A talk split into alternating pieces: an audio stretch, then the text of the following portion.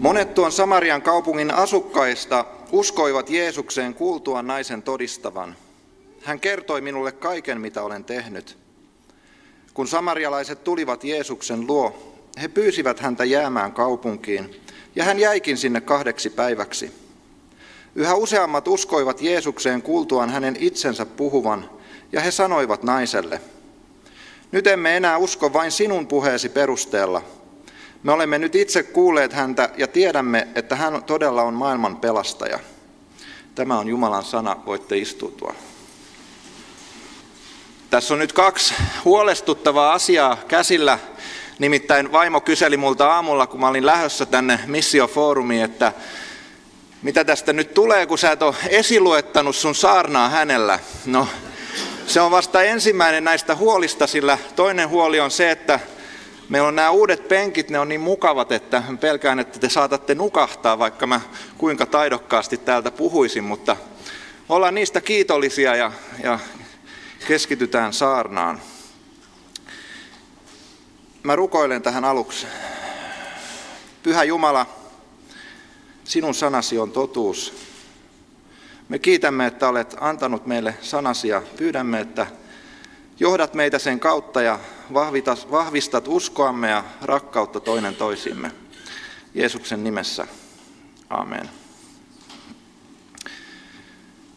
Mun täytyy vielä tunnustaa tähän alkuun sellainen asia, että mitä eilen tapahtui, nimittäin te tiedätte ehkä näitä nettikirpputoreja ja muita vastaavia alustoja, missä voi myydä vanhoja tavaroita pois tai sellaisia uusiakin tavaroita, mitä kokee, ettei enää tarvitse. Ja mä oon myynyt muun muassa tori.fi kauppapaikalla kaikenlaista. No nyt mulla on myynnissä semmoinen Canonin kameran miniatyyri, jonka mä sain Japanissa, kun mä ostin uuden kameran. Ja sitten Hyvinkäältä eräs tuntematon nainen lähetti viestin, että terve, että olisiko mitään mahdollista, että kuljettaisit sen kameran tänne Hyvinkäälle. Mä sitten vastasin sille, että no missä päin Hyvinkäältä mahdat asua ja eikö me sovittaisi treffit Prismaan Riihimäelle, että se on siinä Hyvinkään puolella. Ja hän onneton ymmärsi sen niin, että mä esitin hänelle kutsun treffeille. Tämä muistuttaa meitä siitä, että kun me puhutaan, niin on erittäin tärkeää, että me tullaan ymmärretyksi keskenämme. Se liittyy myös tähän päivän evankeliumiin ja te tuutte näkemään, että se on osa tätä. Mutta evankelijulistuksessa ymmärrettävyys ei vielä ole kaikki kaikessa, nimittäin sana sanoo, että jos meillä ei ole sanan viejiä, niin kukaan ei tule uskomaan Jumalaan. Mä toimin Japanissa ajan 10 vuoden ajan kielikoulun jälkeen 2 eri pienen seurakunnan pastorina. Ja kerran eräs seurakunnan jäsen lähestyi mua ja hän sanoi, että voisitko sä jutella mun serkun kanssa? Hän kertoi, että serkulla oli sellainen tilanne, että Jehovan todistajat oli lähestynyt häntä niin kuin tosi ahkerasti ja näytti siltä, että tämä serkku saattaisi lähteä heidän matkaansa, että olisiko mahdollista, että mä pastorina puhuisin hänelle ja kertoisin hänelle, mitä me kristinuskossa opetetaan Jumalasta. Ja mä sanoin sitten, että totta kai, että olisiko hyvä, että kutsuisit ensin tämän serkun kerran käymään täällä kirkolla, niin hän saisi niin kuin tavata mut ja siitä päästäisiin niin kuin kosketuksiin hänen kanssaan. Ja hän sitten kutsui serkun sinne ja tavattiin ja hän koki, että kyllä tämä pastori näyttää siltä, että hänelle voisi jutella ja niin hän tuli sitten sovittuna aikana kirkolle, mutta hän ei tullut yksin. Hän toi rakkaan ystävänsä ja kertoi, että myös hänen ystävällään on sellaisia vaikeuksia ja asioita elämässä, että nyt olisi hyvä, että olisi joku, joka kuuntelisi häntä ja päästäisi keskustelemaan asiasta. Näiden 2 rouvan kanssa tilanne eteni aina niin pitkälle, että he alkoivat käydä Jumalan palveluksessa, tulivat kastekouluun ja sitten heidät kastettiin seurakunnan jäseniksi. Ja vaikka heidän molempien tie myöhempinä vuosina kristittynä on ollut erittäin kivikkoinen ja vaikea, niin mä ajattelen, että heidän tarinansa muistuttaa meitä jollain tavalla evankeliumin kertomusta tästä samarialaisesta naisesta, joka tapasi Jeesuksen. Päivän evankeliumissa nimittäin nämä samarialaiset kuulivat ensin toisen käden tietona Jeesuksesta, heidän yhteisöönsä kuuluneelta naiselta, ja joko naisen niin kuin innostuksesta vakuuttuneena tai sitten siitä, mitä hän yksinkertaisesti sanoi, niin he pitivät sitä siinä määrin kiinnostavana asiana, että kuten Johannes kertoo, he uskoivat jo tämän naisen kysymyksen perusteella, olisiko tämä kenties Messias. Myöhemmin he saivat sitten kuulla myös itse Jeesusta, mikä syvensi heidän uskoa niin, että he saattoivat sanoa nyt tietävänsä, kuka Jeesus on. Tapaus kertoo meille sekä evankeliumin leviämisestä että uskon syntymisestä, ja tähän teemaan haluan myös tässä saarnassa tänään keskittyä. Johanneksen evankeliumin mukaan samarialaisen Sykarin kaupungin asukkaat uskoivat Jeesukseen heidän kohdattuaan tämän naisen, joka todisti Jeesuksesta, vaikka he eivät itse olleet koskaan tavanneet Jeesusta. Ja päivän evankeliumin jakeessa 39 kerrotaan, että sen uskon syynä oli se, että nainen todisti Jeesuksen kertoneen hänelle kaiken, mitä hän oli tehnyt. Kuten nainen itse oli aiemmin jakeessa 25 kertonut, samarialaiset odottivat myös Messiasta. Ja yksi Messiaan tuntomerkeistä näyttää olleen heille se, että Messias tietää ja ilmoittaa ihmisille kaiken. Kun tämä nainen sitten oli matkalla kaupunkiin kertomaan muille tästä kohtaamastaan miehestä, opetuslasten ja Jeesuksen välillä käytiin keskustelu, joka on talletettu juuri ennen tätä päivän evankeliumia jakeissa 31-38. Ja tämä keskustelu, joka käytiin opetuslasten ja Jeesuksen välillä, osoittaa mun mielestä myös sen, että tässä todella on kysymys evankeliumista, sen leviämisestä, ihmisten uskoon johdattamisesta ja uskoon tulemisesta. Ja kun me huomataan, että kyse oli lisäksi Samarian kaupungista, niin me nähdään, että tässä on käsillä lähetystilanne. Kertomus samarialaisesta naisesta avaa meille mielenkiintoisen näkökulman lähetystyöhön. Jeesuksen toiminta Johanneksen evankeliumissa noudattaa nimittäin tätä samaa läheltä kauas periaatetta, joka me sitten nähdään myös apostolien teoista ja alkukirkon historiasta. Apostolien tekojen 1. luvun 8. jakeeseen on kirjoitettu: "Mutta te saatte voiman, kun Pyhä Henki tulee teihin, ja te olette minun todistajani Jerusalemissa, koko Juudeassa ja Samariassa ja maan ääriin saakka." Kun Jeesuksen opetuslapset sitten Pyhän Hengen saatuaan lähtivät julistamaan evankeliumia, sitä tosiaan julistettiin läheltä kauas. Johannes kertoo evankeliuminsa 3. luvun sisällä, että myös Jeesus toimi näin, hän julisti siellä evankeliumia Nikodeemukselle. Sitten kun me tullaan tähän 4. lukuun, niin nähdään, miten hän kohtasi samarialaisen naisen. Ja sitten myöhemmin luvuissa 10, 11 ja 12 Jeesus opettaa ihan konkreettisesti, että hän ei syntynyt ihmiseksi pelastaakseen vain juutalaisia, vaan kaikkien maailman ihmisten tähden. No sama tietysti sisältyy kyllä jo siihen pienoisevankelimiin. Jumala on rakastanut maailmaa niin paljon, että antoi ainoan poikansa, jottei yksikään, ja se yksikään sisältää ihan meidät kaikki. Rippikoulussa kerrottiin aikanaan tarinaa siitä, että Ykinimisen pojan raamatusta olisi puuttunut S-kirjain. Ja niin hän luki rippikoulussa, että jottei ykikään, joka häneen uskoo. Ja me kaikki saadaan uskoa todella, että Jeesuksen pelastus ristillä, se ristintyö koskettaa meitä jokaista. Hän jokaisen meidän tähtemme otti sen taakan kantaakseen, antoi oman elämänsä. Eikä se ollut halpa uhri. Te muistatte ehkä, kuinka Jeesus ennen niitä viimeisiä hetkiä siellä puutarhassa rukoili, että Jumala, jos se on mahdollista, niin anna tämän maljan mennä minun ohikseni. Hän kantoi semmoisen taakan, jota yksikään meistä ei ikinä kykenisi kantamaan. Sillä hän oli samaan aikaan ihminen, synnitön ihminen ja Jumala, ja hän pystyi täyttämään sen isänsä tahdon meidän puolestamme. Jeesuksen sekä alkukirkon antama malli on hyvä pohja myös tämän päivän kristityille. Meidän on hyvä lähteä liikkeelle ajatuksesta, jonka mukaan evankeliumia on syytä julistaa läheltä kauas. Me tiedetään hyvin, että tämä ei ole ollenkaan helppo tehtävä, sillä mitä lähempänä ihmiset on, sitä useammin me heitä kohdataan, ja sitä vaikeampaa heille on puhua sellaisesta asiasta, joka ei välttämättä ollenkaan heitä kiinnosta. Mä olen Japanissa saanut tämän 10 vuoden aikana elää paljon todeksi sitä, mitä se on, kun kaikkein rakkaimmat ihmiset ei jaa sitä samaa uskoa Jeesukseen, vaan he on aivan toisen uskonnon palvelijoita. He palvelee ihan konkreettisesti aivan toista Herraa. Ja se on sellainen kipu, mitä mä en aikaisemmin ollut ollenkaan samalla tavalla ymmärtänyt täällä Suomen maassa, kun meillä suurimmalla osalla on jossain sukuhaarassa usein myös joku toinen kristitty. Mutta maailmassa on paljon ihmisiä, jotka on aivan yksin.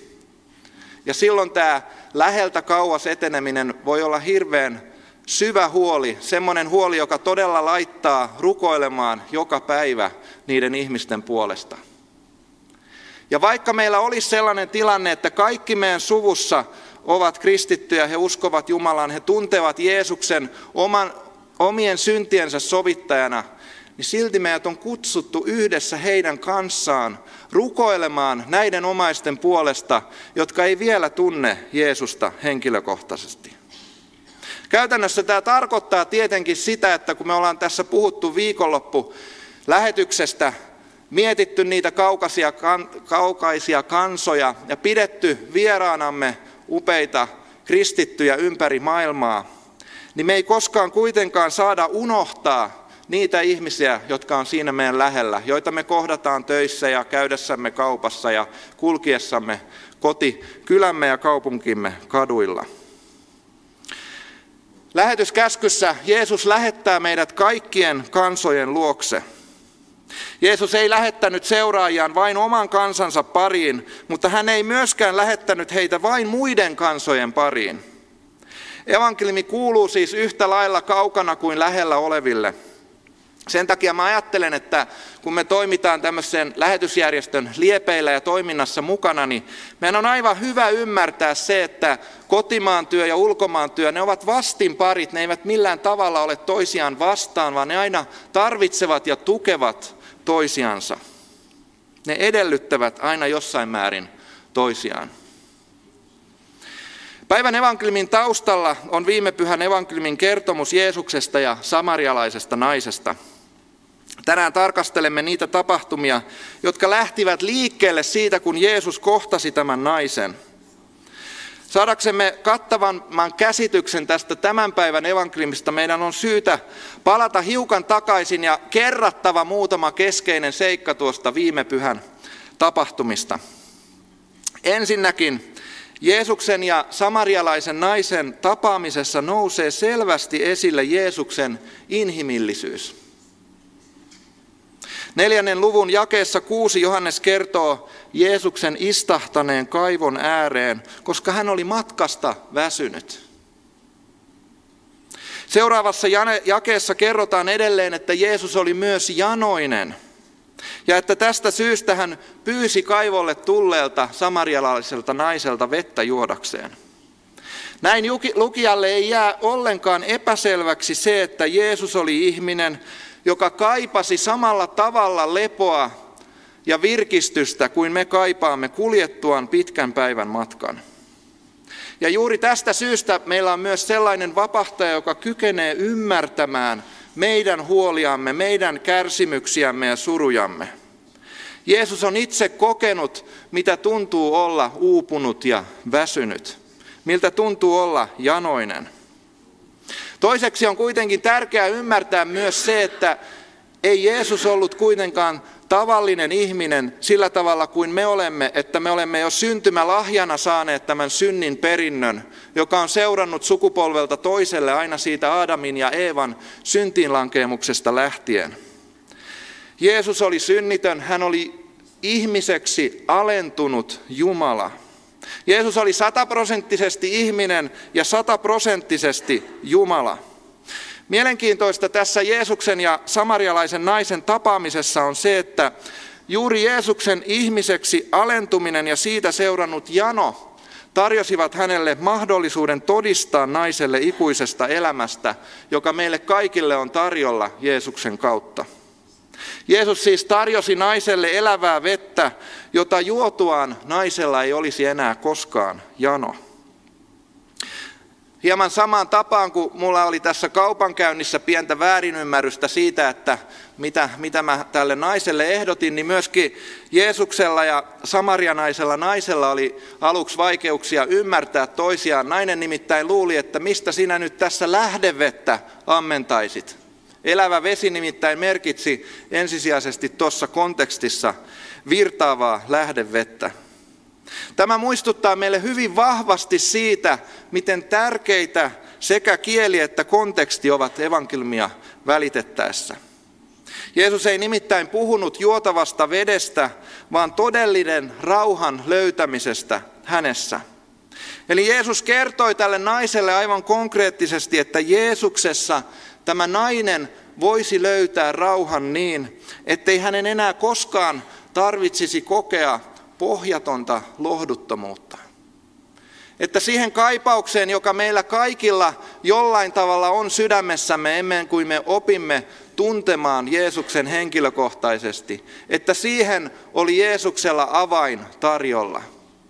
Se oli Jeesus ja hänen siinä vaiheessa vielä tuleva työnsä ristillä. Tällaista Jeesuksen tarjoamaa rauhaa myös Samarian kaupungin muut asukkaat näyttävät kaivanneen, ja mä uskon, että myös me kaikki kaipaamme sitä rauhaa pohjimmiltamme. Sisällämme on nimittäin sellainen kolo, jonka vain Jeesus voi täyttää.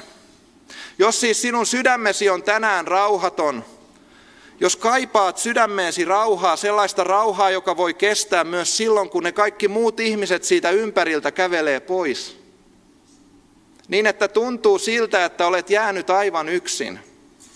Jos sinä tänään kaipaat tällaista rauhaa, niin tiedä, että Jeesus voi sinulle sen antaa.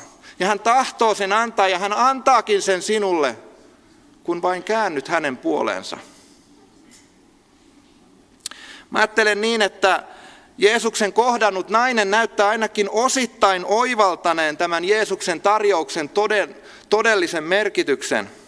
Sillä hetkeä myöhemmin hän jätti ruukkunsa ja lähti kaupunkiin kertomaan, että hän oli kohdannut miehen, joka tiesi hänestä kaiken, olisiko tämä mies kenties Messias. Tässä naisen oivalluksessa on siis edelleen jonkinlaista epävarmuutta, sillä hänen todistuksensahan oli muodoltaan kysymys.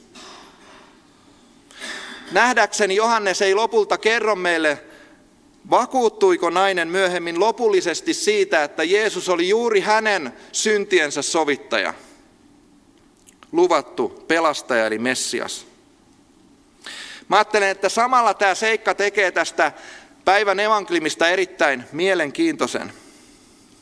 Nimittäin vaikka nainen ei ollut vielä itse ilmeisesti täysin varma, sillä hän esitti kysymyksenä, olisiko hän Messias, niin kuitenkin hänen todistuksensa kautta sana kertoo meille, että tämän kaupungin asukkaat uskoivat Jeesukseen. Tämä on erittäin tärkeää, sillä se muistuttaa meille siitä, että ihmisten uskoon tuleminen ei ole kiinni siitä evankeliumin välittäjän uskosta. Jeesus synnyttää uskon ihmisen sydämessä oman sanansa kautta tästä välikappaneena mahdollisesti toimivan ihmisen uskosta täysin riippumatta.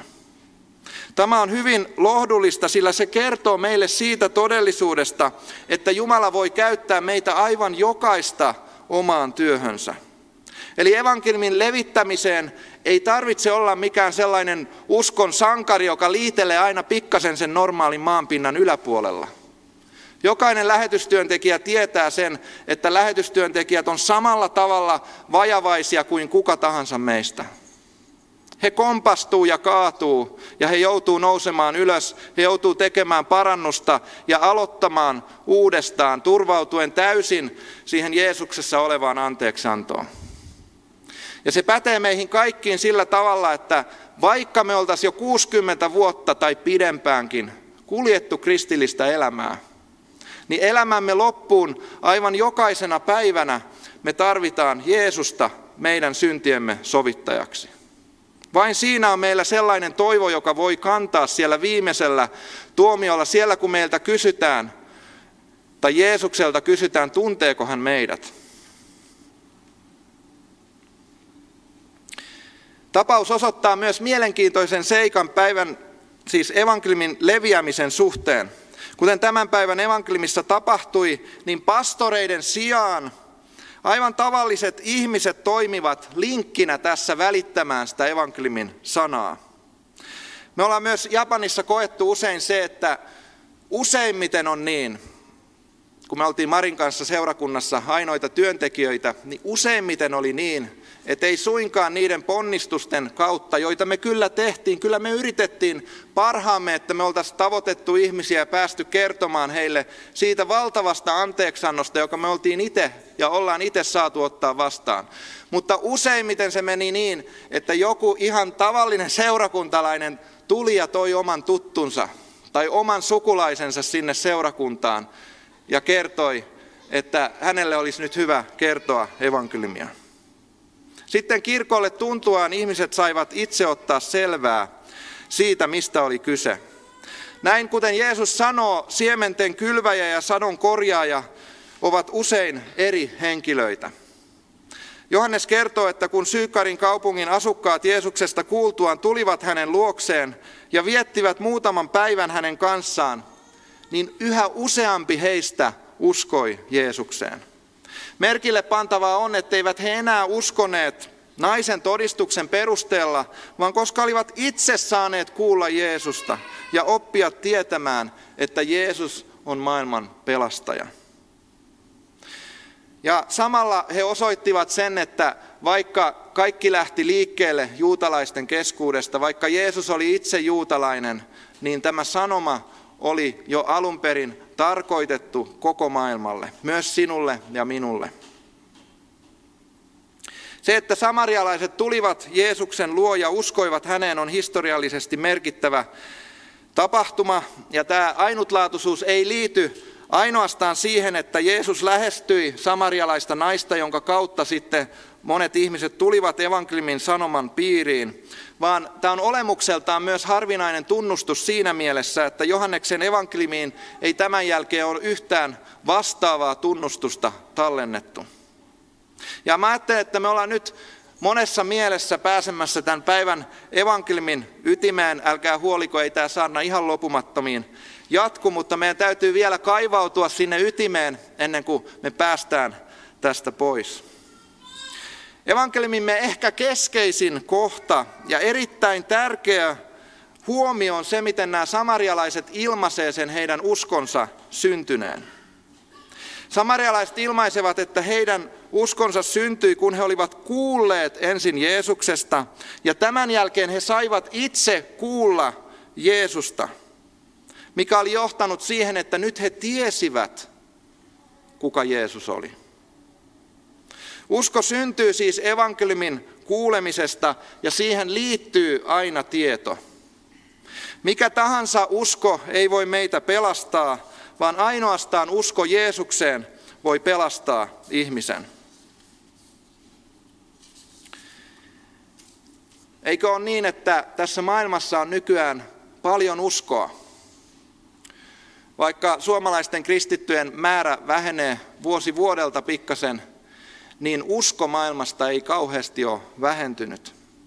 Me uskotaan parempaan huomiseen. Me uskotaan rakkauteen. Me uskotaan monenlaisiin jumaluuksiin, myös itse tehtyihin sekä luonnossa oleviin ilmiöihin. Ja me uskotaan myös itseemme.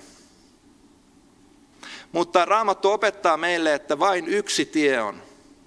Vain Jeesus on tie, totuus ja elämä.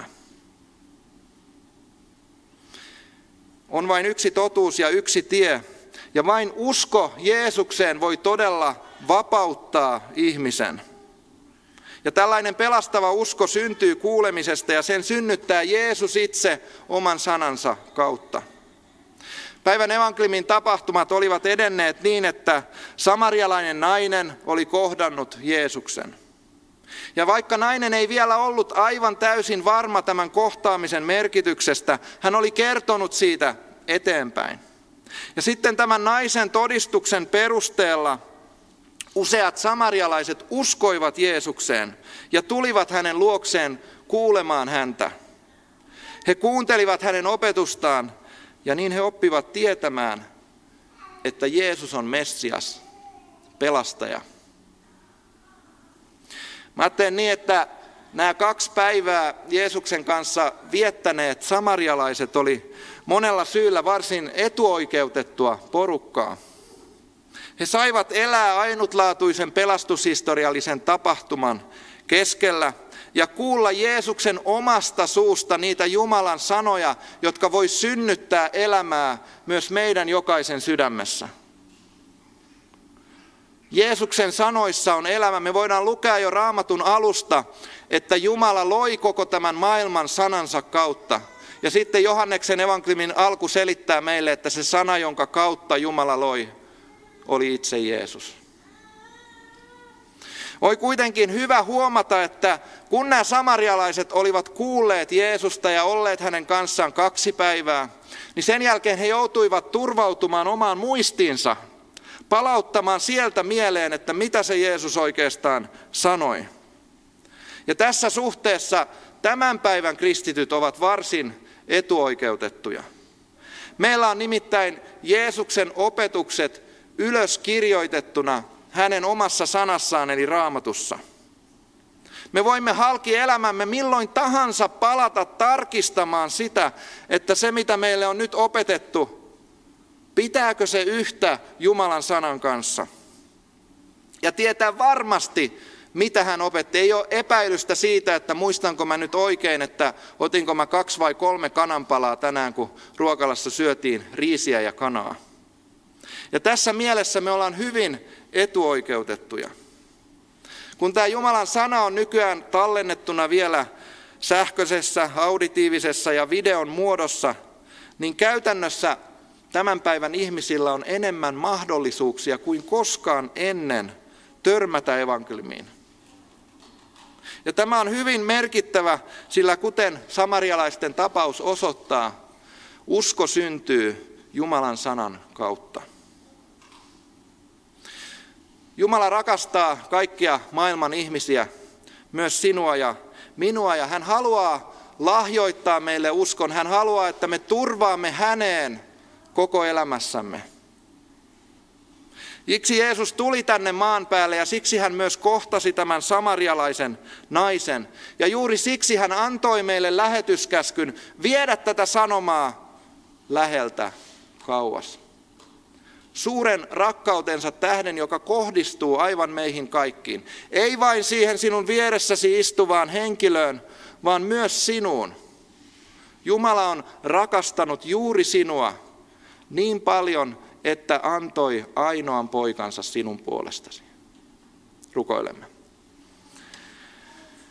Pyhä Jumala, kiitos siitä, että annoit Jeesuksen kohdata samarialaisen naisen. Pyydän, että nöyrytät myös meidän sydäntämme sanasi edessä niin, että kun sen kohtaamme, se saisi muuttaa meitä ja luoda uutta elämää meidän sisällämme. Me kiitetään siitä, miten etuoikeutettuja me tänä päivänä ollaan, kun meillä on sana lähellämme niin, että me voidaan milloin tahansa tarttua siihen ja katsoa ja tulla, Herra, sinun puhutteluusi.